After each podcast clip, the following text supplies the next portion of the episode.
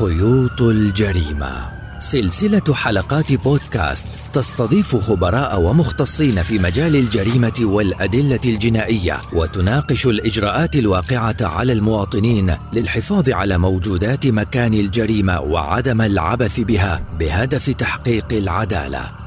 خيوط الجريمة عبر شبكة أجيال من إعداد وتقديم محمد رجوب ضمن مشروع Time to Act المنفذ من قبل مؤسسة أكت لحل النزاعات بالشراكة مع الشرطة الفلسطينية.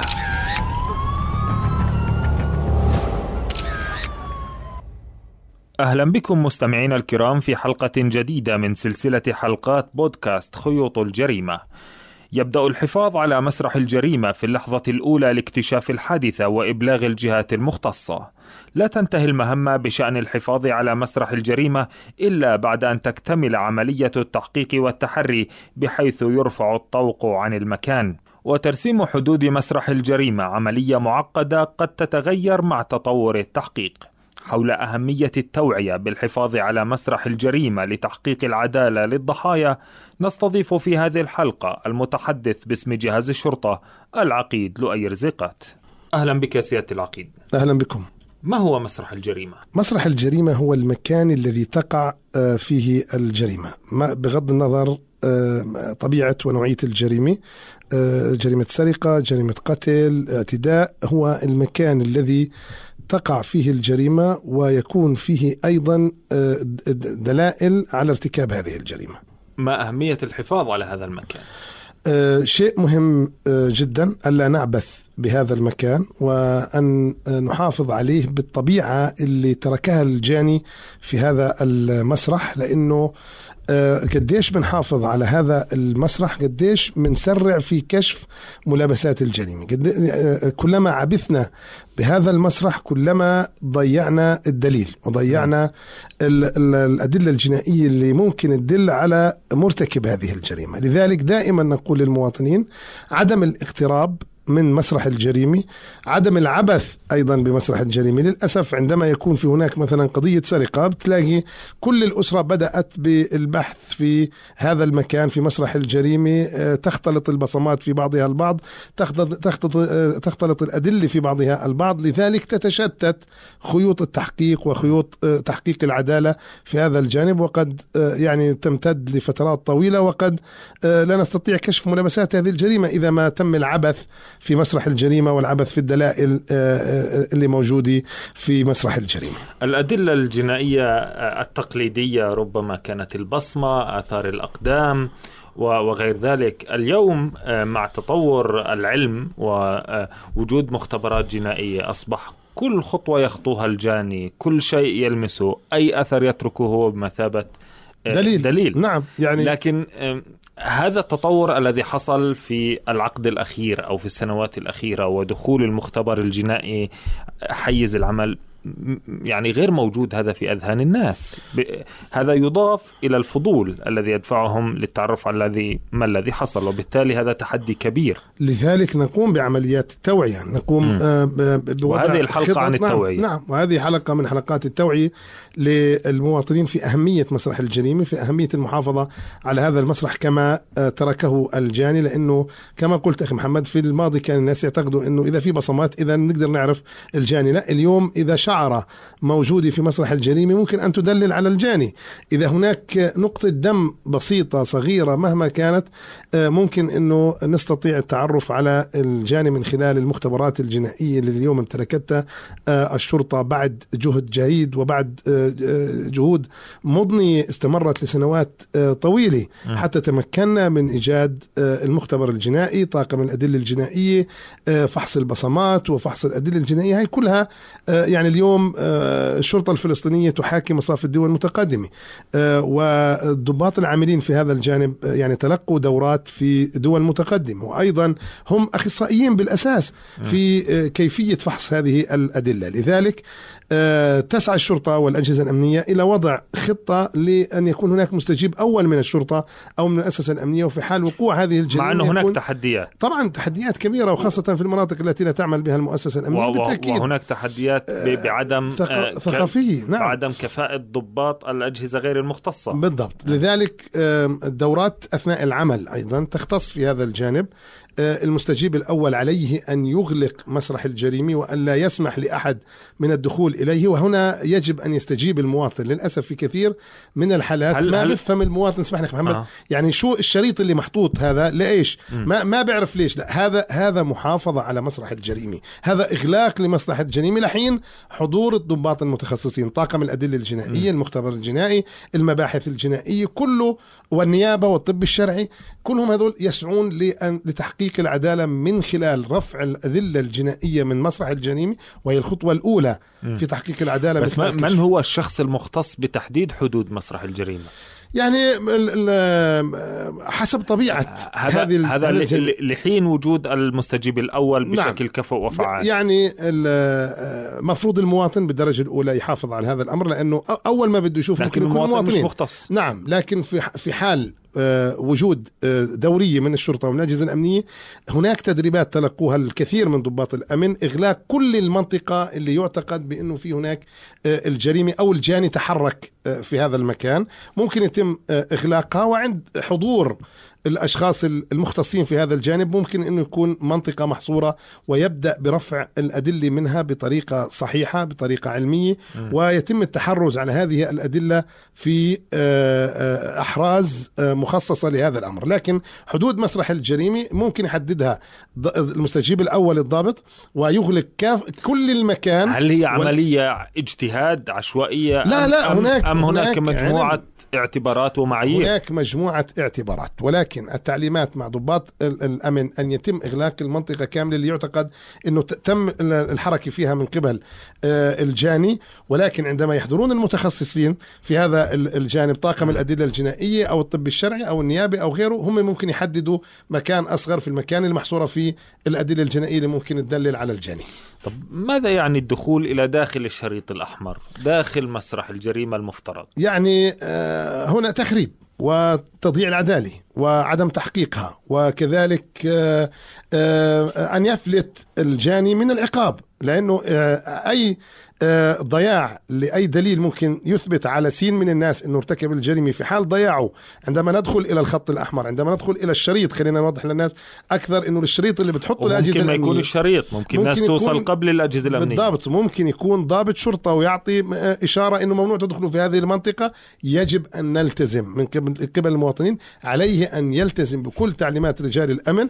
إذا كان معني بتحقيق العدالة إذا كان معني بسرعة الوصول إلى الجاني إذا كان معني بكشف ملابسات هذه الجريمة وبالمناسبة أخي محمد يمكن دائما حكينا إحنا في هناك تعاون كبير من قبل المواطنين في بالضبط بالمعلومات نعم. يعني ما في حاضن اجتماعي للجريمة إطلاقاً. في حاضن إطلاقاً. اجتماعية للكشف عن الجريمة نعم وما يساعد الأجهزة الأمنية على اكتشاف الجريمة في سرعة قياسية هي المعلومات اللي بدليها المواطن إضافة إلى طبعا آه، الشيء الع- العلمي وهو الأدلة الجنائية وفحصها والمختبر الجنائي ولكن المواطن بطبيعته متعاون مع الأجهزة الأمنية ولا يحتضن الجريمة ولا المجرم لكن مواطننا أيضا عنده فضول. الفضول يعني هاي وهذه موجودة. سمة من سمات موجودة. المجتمع.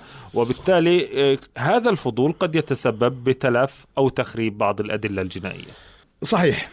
وهذا للأسف إشكالية نعاني منها. بشكل كبير إنه آه، الفضول اللي بتملك كثير من المواطنين بده يشوف إيش اللي صار بده يشوف المقتول بده ولو يشوف كنا إحنا. ممكن نعمل هيك. يعني هيك طبيعتنا للأسف إنه آه، يعني ممكن لإنه مواطننا مش متعود على الجريمة مش متعود إنه يشوف جرائم كثيرة مش متعود إنه يشوف إيش هي الجريمة اللي صارت عشان هيك بيكون في فضول. فبده يشوف كيف انقتل هذا الشخص بحاول يصل إلى أقرب نقطة للجثة بحاول يحصل لأقرب نقطة لجريمه السرقة أو المكان اللي سرق منه وأحيانا يكون هناك مخاطر. طبعا في مخاطر بالتأكيد وأكثر المخاطر يعني بتكون الجريمة ارتكبت وخلصت ولكن أكبر المخاطر هي آه، آه، ضياع معالم الجريمة ضياع الأدلة. آه، الجاني في سبيل عدم اكتشاف أمره قد يرتكب جريمة ثانية وثالثة. بالضبط. وهذا بسبب الفضول وبسبب العبث وبسبب عدم احترام ال- التعليمات. يعني أنا بتمنى على كل المواطنين إنه يفهموا آه، ضرورات آه، إصدار التعليمات من آه، الضابط أو المستجيب الأول من رجل الشرطة رجل الأمن. إنه يتفهموا هذه الضرورات اللي بطلب منهم عدم الاقتراب اللي بطلب منهم الابتعاد اللي بطلب منهم عدم العبث كل هذا شيء مهم الخطوة الأولى في حال وجود أي جريمة لا سمح الله أيا كان شكلها أو حتى الاشتباه بالجريمة يعني لا يمكن آه، أن يتأكد مواطن بوجود جريمة أو لا في اللحظات مهم. الأولى هي الإبلاغ الإبلاغ ثم اولا ماذا؟ نعم اولا عليه أن يبلغ آه، عبر الرقم المجاني 100 يبلغ الشرطة إنه في هناك جريمة وأي شخص بتواجد هو ك ك آه، شخص تواجد أول شخص في المكان إنه يمنع الناس من الوصول إلى هذا المكان حتى يكون إنه لأنه كل إنسان في داخله شرطه يا أخي محمد إحنا كل عندنا شرطي في- إذا بدنا نحرك هذا في- الشرطي في دافعية إنقاذ الحياة وهون يعني مش الكل مختص في هذا الجانب أخي محمد. نعم. في هناك إسعاف في هناك مسعفين في هناك أخصائيين وكثير من حالات الوفاة اللي أو الإصابات اللي تضاعفت في حوادث السير أو غيرها تجد إنه سببها من يحاول الإنقاذ بطريقة خاطئة.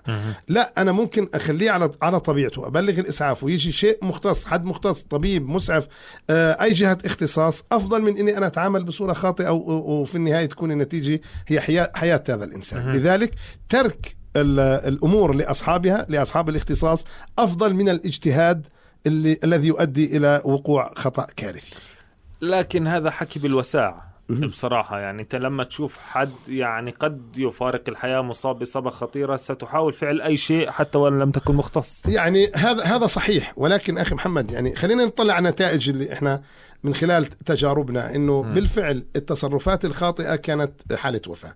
آه الانتظار على هذا الشخص المصاب لحين وصول الإسعاف والحمد لله يعني في كل الأماكن الإسعافات ما بتتأخر في ممكن يكون في طبيب في المنطقة ممكن يكون في مسعف لكن آه ضروري ومن الضروري جدا إني أعطي المجال لأصحاب الاختصاص للعمل أفضل من إني أعمل بصورة خاطئة وتكون النتيجة كارثية. الخطوة التالية آه، تم الإبلاغ تم منع الناس من الاقتراب ثم ماذا؟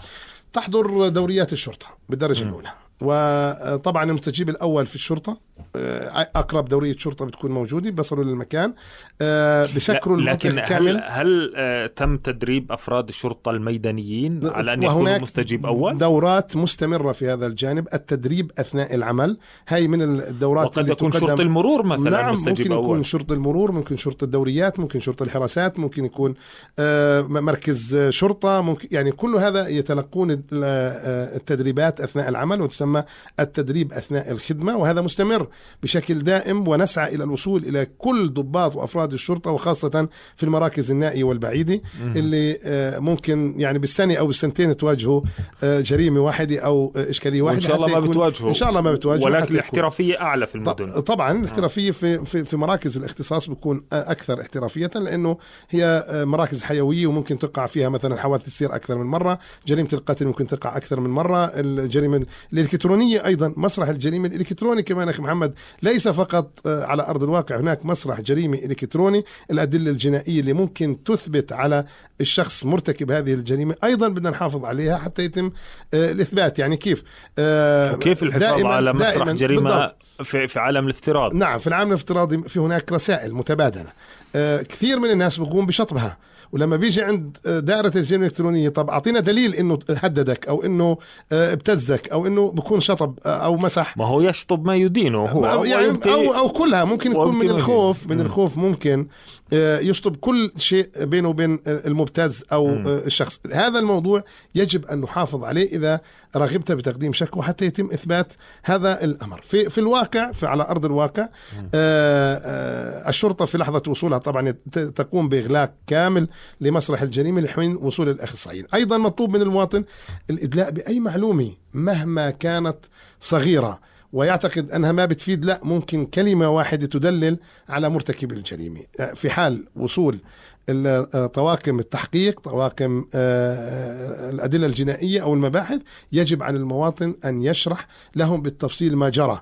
في حال كان شاهد آه، وقوع الجريمة أو في اللحظة التي وصل إليها شو مشاهداته في هذا الجانب. إضافة لنقطة مهمة أخي محمد هي التصوير. آه، التصوير هو من ذوي الاختصاص. يعني عند طاقم الأدلة الجنائية هناك كاميرات تصوير. عند آه، آه، المباحث الجنائية هناك تصوير. عند النيابة العامة هناك تصوير. ولكن هذا التصوير اختصاصي واحترافي من أجل إثبات مسرح الجريمة وتصويره بالصورة الصحيحة لكن أن نقوم بتصويره وبثه آه، بالطريقة اللي بنشاهدها سواء في حوادث السير أو في أي حالة تقع في الشارع طيب. الفلسطيني ونبدأ ببثها ويعلن عن أسماء المتوفين والضحايا بهذه الطريقة هذا آه، شيء خطير ونتمنى أن لا يبقى الناس متبعين هذه الطريقة. الآن أصبح لدينا آه، آه، مسرح جريمة في إطار الخطوات المتسلسلة التي تحدثنا عنها. في داخل الشريط الأحمر هناك اعتبارات قانونية هناك اعتبارات فنية مهنية للطواقم المختصة وهناك اعتبارات إنسانية وأخلاقية أيضا. آه، بدأت بجزئية التصوير. التصوير هو شغل الجهات المختصة لكن التصوير يحصل آه، اليوم أي حدث أي حدث بتلاقي آه، عشرات الناس بيصوروا سواء حادث سير حتى أو جريمة أو أي شيء آخر. هذا التصوير يستفيد منه التحقيق. إحنا الآن نتحدث عن الاعتبارات الأخلاقية والإنسانية. نعم الاعتبارات الأخلاقية أنا بستفيد منه لما أنا بصوره لاعتبارات قانونية لاعتبارات إثبات الجريمة لاعتبارات البحث عن مرتكب هذه بما يؤدي لقيمة استدلالية استدلالي. لاحقا نعم ولكن أن أقوم بالتصوير من أجل أجمع لايكات وإعجابات على صفحتي وأقوم ببثها هذا الأمر قد يشتت التحقيق وقد يتدخل من الناحية الإنسانية في خصوصية المتوفين إذا كان في جريمة قتل مم. يعني مين بعطيك الصلاحية أن تتدخل في خصوصية هذا المتوفى أن تصوره في الوضع اللي هو موجود.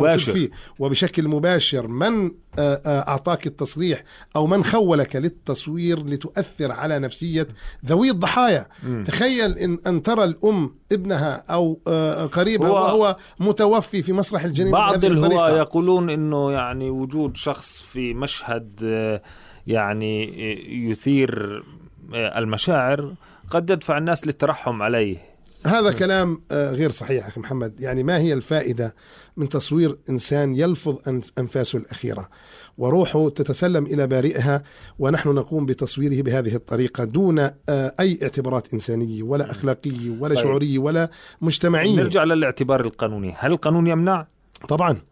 القانون يمنع. البث هذا هل يعتبر هذا عبث في مسرح طبعا الجريمة؟ ممكن تعتبره عبث في مسرح الجريمة التدخل في الخصوصيات تشتيت التحقيق كل هذا ممكن إنه آه، يتم الاعتماد آه، عليه رغم إنه لحتى اللحظة هذا الأمر ضعيف في هذا الجانب يعني ما في تحركات آه، قوية في هذا الجانب لكن نأمل إنه يكون في تحركات قانونية لمنع هذا الأمر بكل الطرق والوسائل. يعني لو كان في هناك عدة حالات وتم توقيفهم واتخاذ الإجراءات القانونية بحقهم أنا أتوقع إنه يكون في هناك رادع قانوني بهذا الجانب. الاعتبارات القانونية في مسرح الجريمة مهمة جدا. آه، العبث آه، فيها خطير آه، جدا. وقد يكون هناك مقصود أخي محمد. بعض ال- ال- الإجراءات العبث سواء بالتصوير أو بالدخول إلى مسرح الجريمة هذا في الاعتبارات ال- ال- القانونية. قانونية يعني نعم. ممكن يكون ال- الجاني موجود عندك على جنبك وبحاول يعني يخربط ال- هاي الأدلة والعبث فيها حتى لا تصل آه، إليه. لذلك كل لكن الموجودين لكن اليوم حريصين اليوم مع المختبر الجنائي العلم سبق يعني طبعاً سبق، آه، ولكن قدرات الجناه بكثير يعني. ال- ال- المختبر الجنائي حتى يستطيع العمل بده شيء ملموس بده أدلة. بده شعر بده دم بده آه شيء آه سقط من رصاصة بده آه ظرف فارغ آه آه سكينة أداة أداة حادة أداة ارتكبت فيها ال- الجريمة حتى يستطيع أن يحللها بصمات وغيرها من الإجراءات ال- اللي ممكن تتخذ ويتم تحليلها في المختبر لكن هل هل سبق آه، بالفعل إنه تم العبث أو تخريب أدلة جنائية قصدا؟ من بالتأكيد قبل جناة. أو من قبل محمد يعني ما, ما؟ بتخلاش ما بتخلاش يعني أكيد في آه، بعض الحالات لكن ما في عندنا ما في عندنا جريمة قتل ضد مجهول كظاهرة ممكن حالة حالتين يعني آه، آه، إذا ما قسنا إنه 90% من الجرائم اللي ارتكبت في هذا العام على الأقل هي تم كشفها وتم الوصول إلى مرتكبيها. 10% ممكن يكون نتيجة وقوعها في مكان آه، بعيد. لم تستطع آه، أجهزة الاختصاص الوصول في الوقت المناسب لرفع الأدلة الجنائية وهذا يأخذ بعض الوقت. لكن آه، في كل عام يتم كشف ما بين 95% من 90 إلى 95% من الجرائم. يعني كما تفضلت ما في ظاهرة ضد مجهول في الجرائم القتل بشكل كبير. في جرائم السرقات ممكن يكون عندنا مجموعة أو نسبة معينة. هذا بسبب تراخي الشرطة؟ لا, لا بسبب عدم الوصول في الوقت المحدد بسبب وقوعها في مناطق سي تأخر تأخر الإبلاغ عنها العبث في مسرح الجريمة وتشتيت الأدلة أو آه، رفعها. يعني تخيل أنت لما بدك تأخذ بصمات أخي محمد مسرح الجريمة وكل العائلة وضعت إيدها في المكان اللي وضع فيه الجاني. بدك تحلل كل بصمات العائلة وممكن آه، معالم آه، بصماته ضاعت بين هاي البصمات وبالتالي تأخر الوصول. بدك تعتمد على طريقة أخرى في البحث والتحري. غير غير الأدلة الجنائية. بدك معلومات بدك بحث وتحري وهذا يحتاج إلى وقت طويل. وممكن الفلكة؟ يعني هذا اليوم إحنا مراقبين من قبل حقوق الإنسان مراقبين آه، من كثير من التعليمات من آه، آه، أيضا إجراءات الرقابة على الأجهزة الأمنية سواء في القضاء العسكري أو النيابة العسكرية وغيرها. لكن الشكاوى في المباحث خصوصا. أخي محمد يعني إحنا بشر ممكن الأمور تصير لكن هي أقل بكثير مما كانت عليه في سنوات سابقة. طبعا الاعتبارات الفنية هل طواقم الأدلة الجنائية على القدر الكافي من الكفاءة؟ في في أخذ العينات المطلوبة وتقديم المختبر الجنائي. نعم يعني ما بنقول إنه إحنا يعني بروفيشنال لكن آه، من الخبرة يتمتع الضباط من الخبرة والدورات والإمكانيات المتاحة قادرين على آه، العمل في ظل الظروف الحالية. رغم صعوبتها أخي محمد ولكن بقدموا نجاحات باهرة آه، تحاكي مصافي دول لها سنوات طويلة تعمل في هذا الجانب. عقيد له ارزقات كل الذي تحدثنا عنه عن مسرح جريمة، مسرح جريمة واحد آه، ارتكبت فيه الجريمة وغادر الجاني. لكن نحن اليوم أمام مسرح جريمة مركب. بمعنى أن الجريمة ترتكب في مكان يتم تنظيفه تماما. صحيح أن هناك آه، يعني يمكن الكشف عن المكان الذي وقعت فيه الجريمة لو استخدمت كل أنواع الأدوات الكيميائية في عملية تنظيف ولكن يتم إلقاء الجثة في مكان آخر. نحن أمام جرائم مركبة صحيح. أو مسرح جريمة مركب. يعني أولا يعني هذه الجرائم المركبة آه، عددها قليل حتى هذه اللحظة. في مجتمعنا الفلسطيني منها آه، واحدة في قلقيلية وأخرى في آه، ضواحي القدس. هذا العام. نعم. هذه الجرائم أيضا تم كشفها يعني وجود الجثة في في مكان ما إذا ارتكبت الجريمة في مكان وانتقلت الجثة إلى مكان آخر وجود الجثة في في هذا المكان هو مسرح جريمي. هذا أيضا هو مسرح جريمي يجب المحافظة عليه لحين حضور طواقم الأدلة الجنائية. وفي في الحالتين كان الوصول إلى هذه الجثث هو من قبل الأمن قبل المواطنين. كان يكون الوصول آه، للأمن من خلال عمليات بحث وتحري ومعلومات تصل يصل الأمن وتم كشف ملابساته والوصول إلى الجناه لكن ما ينطبق على المسرح الأول هو لسه مش معروف ينطبق, ينطبق على, على المسرح الثاني. كل آه. مكان في جثة كل مكان ترتكب فيه الجريمة كل مكان فيه مادة مسروقة ليس فقط مثلا جثمان. لو حد سرق شيء ووضعه في مكان ما هذا مسرح جريمي. ما هو سرقت من مكان آه، بعيد ووضعت في هذا المكان هنا عندنا مسرحين مسرحين. جريمي. مسرح اللي حدثت فيه الجريمة الأولى والسرقة والمسرح الثاني هو المكان التي وضعت في المسروقات أو آه، الجثة. فكل مكان توجد فيه شيء آه، يدلل على جريمة جنائية هذا مسرح جريمي لابد من رفع أدلة جنائية منه. في حلقة سابقة تحدث أحد ضيوفنا ومدير الأدلة الجنائية في جهاز الشرطة عن أنه في مسرح جريمة مركب تمكنا من تحديد مكان القتل. الغسالة التي تم استخدامها لغسل الملابس وأيضا المغسلة التي تم فيها غسل الأيدي رغم استخدام كل الأدوات الكيميائية في مسرح الجريمة الأول لإخفاء المعالم. إذا العلم متقدم كثيرا على معتقدات آه، عامة الناس. نعم وقد يتفاجأ المواطن لو تم الكشف عن الإمكانيات اللي بتتمتع فيها آه، طاقم الأدلة الجنائية أو الإمكانيات اللي لدى الإخوة في آه، ضباط المباحث وكذلك الأجهزة الأمنية لديهم من الإمكانيات ما يساعد على آه، كشف كثير من الجرائم. ولكن آه، هذا الأمر يعني لا يمكن إفصاح عن كل ما هو موجود. لكن يمكن القول إنه اللي إنه في- بفكر يرتكب جريمة في ويخفيها نعم في هناك ما يحاولش طرق أصلاً ما يحاولش لأنه في طرق و آه، آه، بعض ال- القضايا المعقدة اللي لو كانت في دول أخرى أتوقع إنه لم يتم كشفها ولكن لكن تمكنت مجتمعنا الشرطة. صغير نعم يعني اولا هو مجتمع. صغير. اثنين الإمكانيات أيضا الخبرات أخي محمد. يعني ضابط في طاقم من الأدلة الجنائية أو المباحث يعمل منذ سنوات طويلة في إدارة المباحث العامة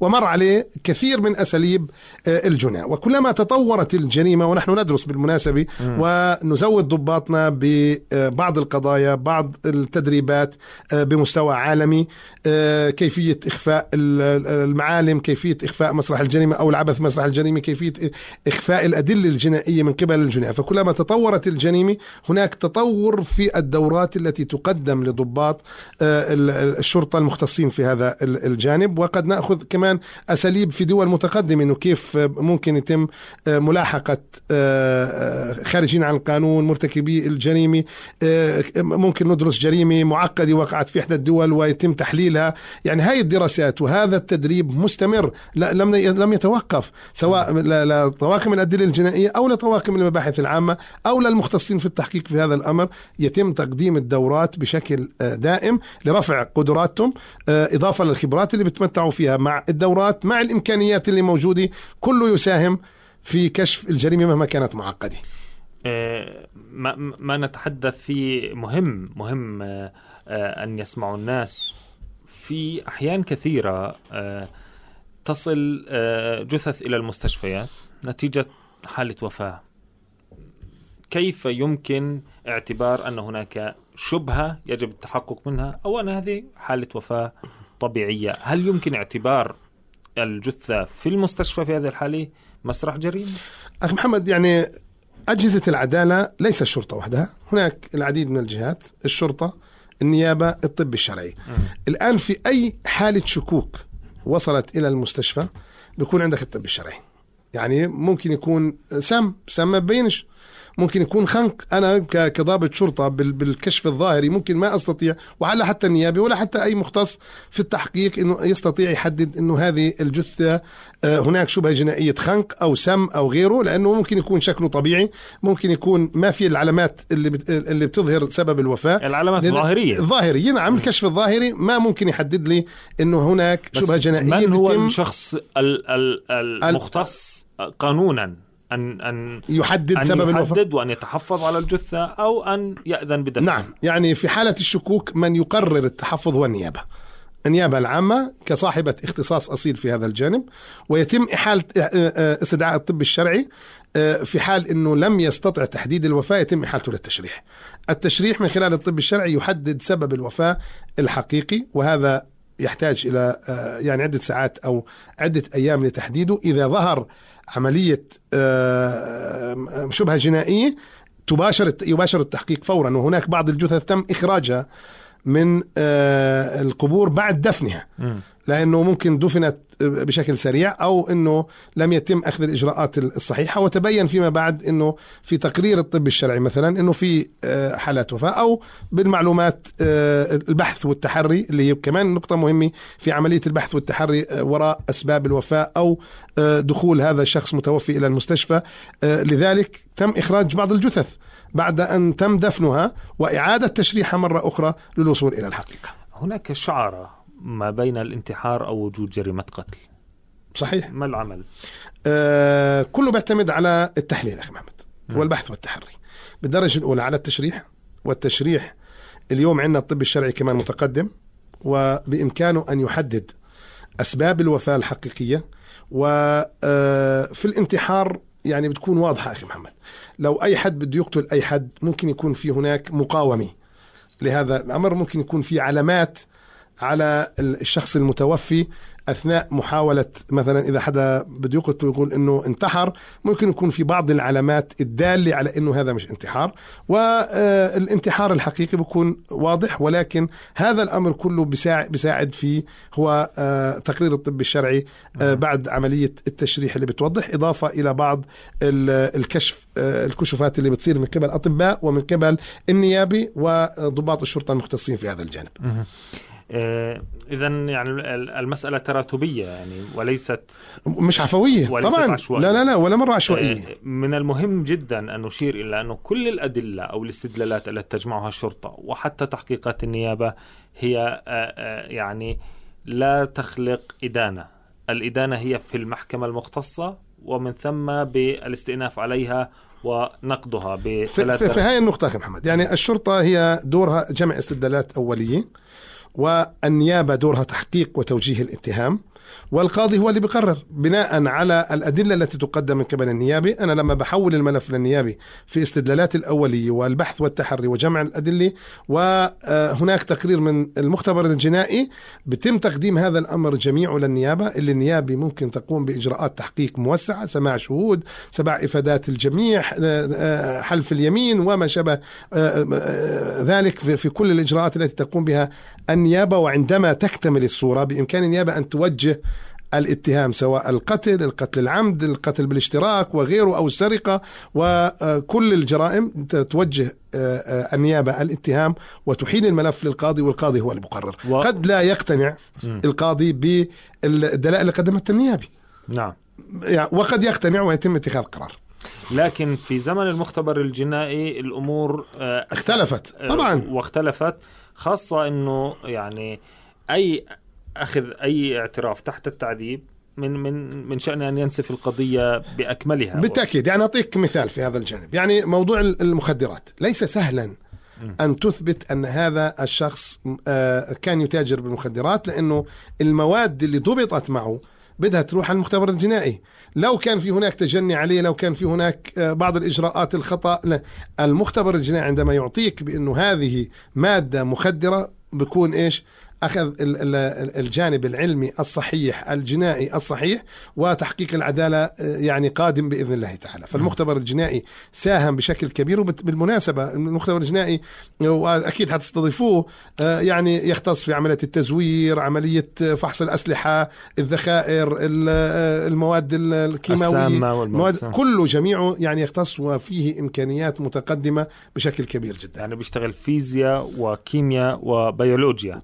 العديد من التخصصات بشكل و... علمي دقيق. هناك حلقة كاملة عن المختبر الجنائي. ننصح آه، مستمعينا الكرام بالاستماع إليها ضمن سلسلة حلقات آه، البودكاست هذه. انتهت الحلقة المخصصة للتوعية بأهمية الحفاظ على مسرح الجريمة. نشكر آه، العقيد لؤي رزقات المتحدث باسم جهاز الشرطة. شكرا سيادة العقيد. شكرا يعطيك العافية. شكرا مستمعينا متابعينا دمتم بألف خير. خيوط الجريمة. حلقات بودكاست متخصصة في طرق الكشف عن الجريمة والوقاية منها للوصول للحقيقة بما يؤدي لمعاقبة المجرمين. هذه الحلقات تأتيكم عبر شبكة أجيال الإذاعية ومنصاتها للبودكاست ضمن مشروع Time to Act المنفذ من قبل مؤسسة اكت لحل النزاعات بالشراكة مع الشرطة الفلسطينية.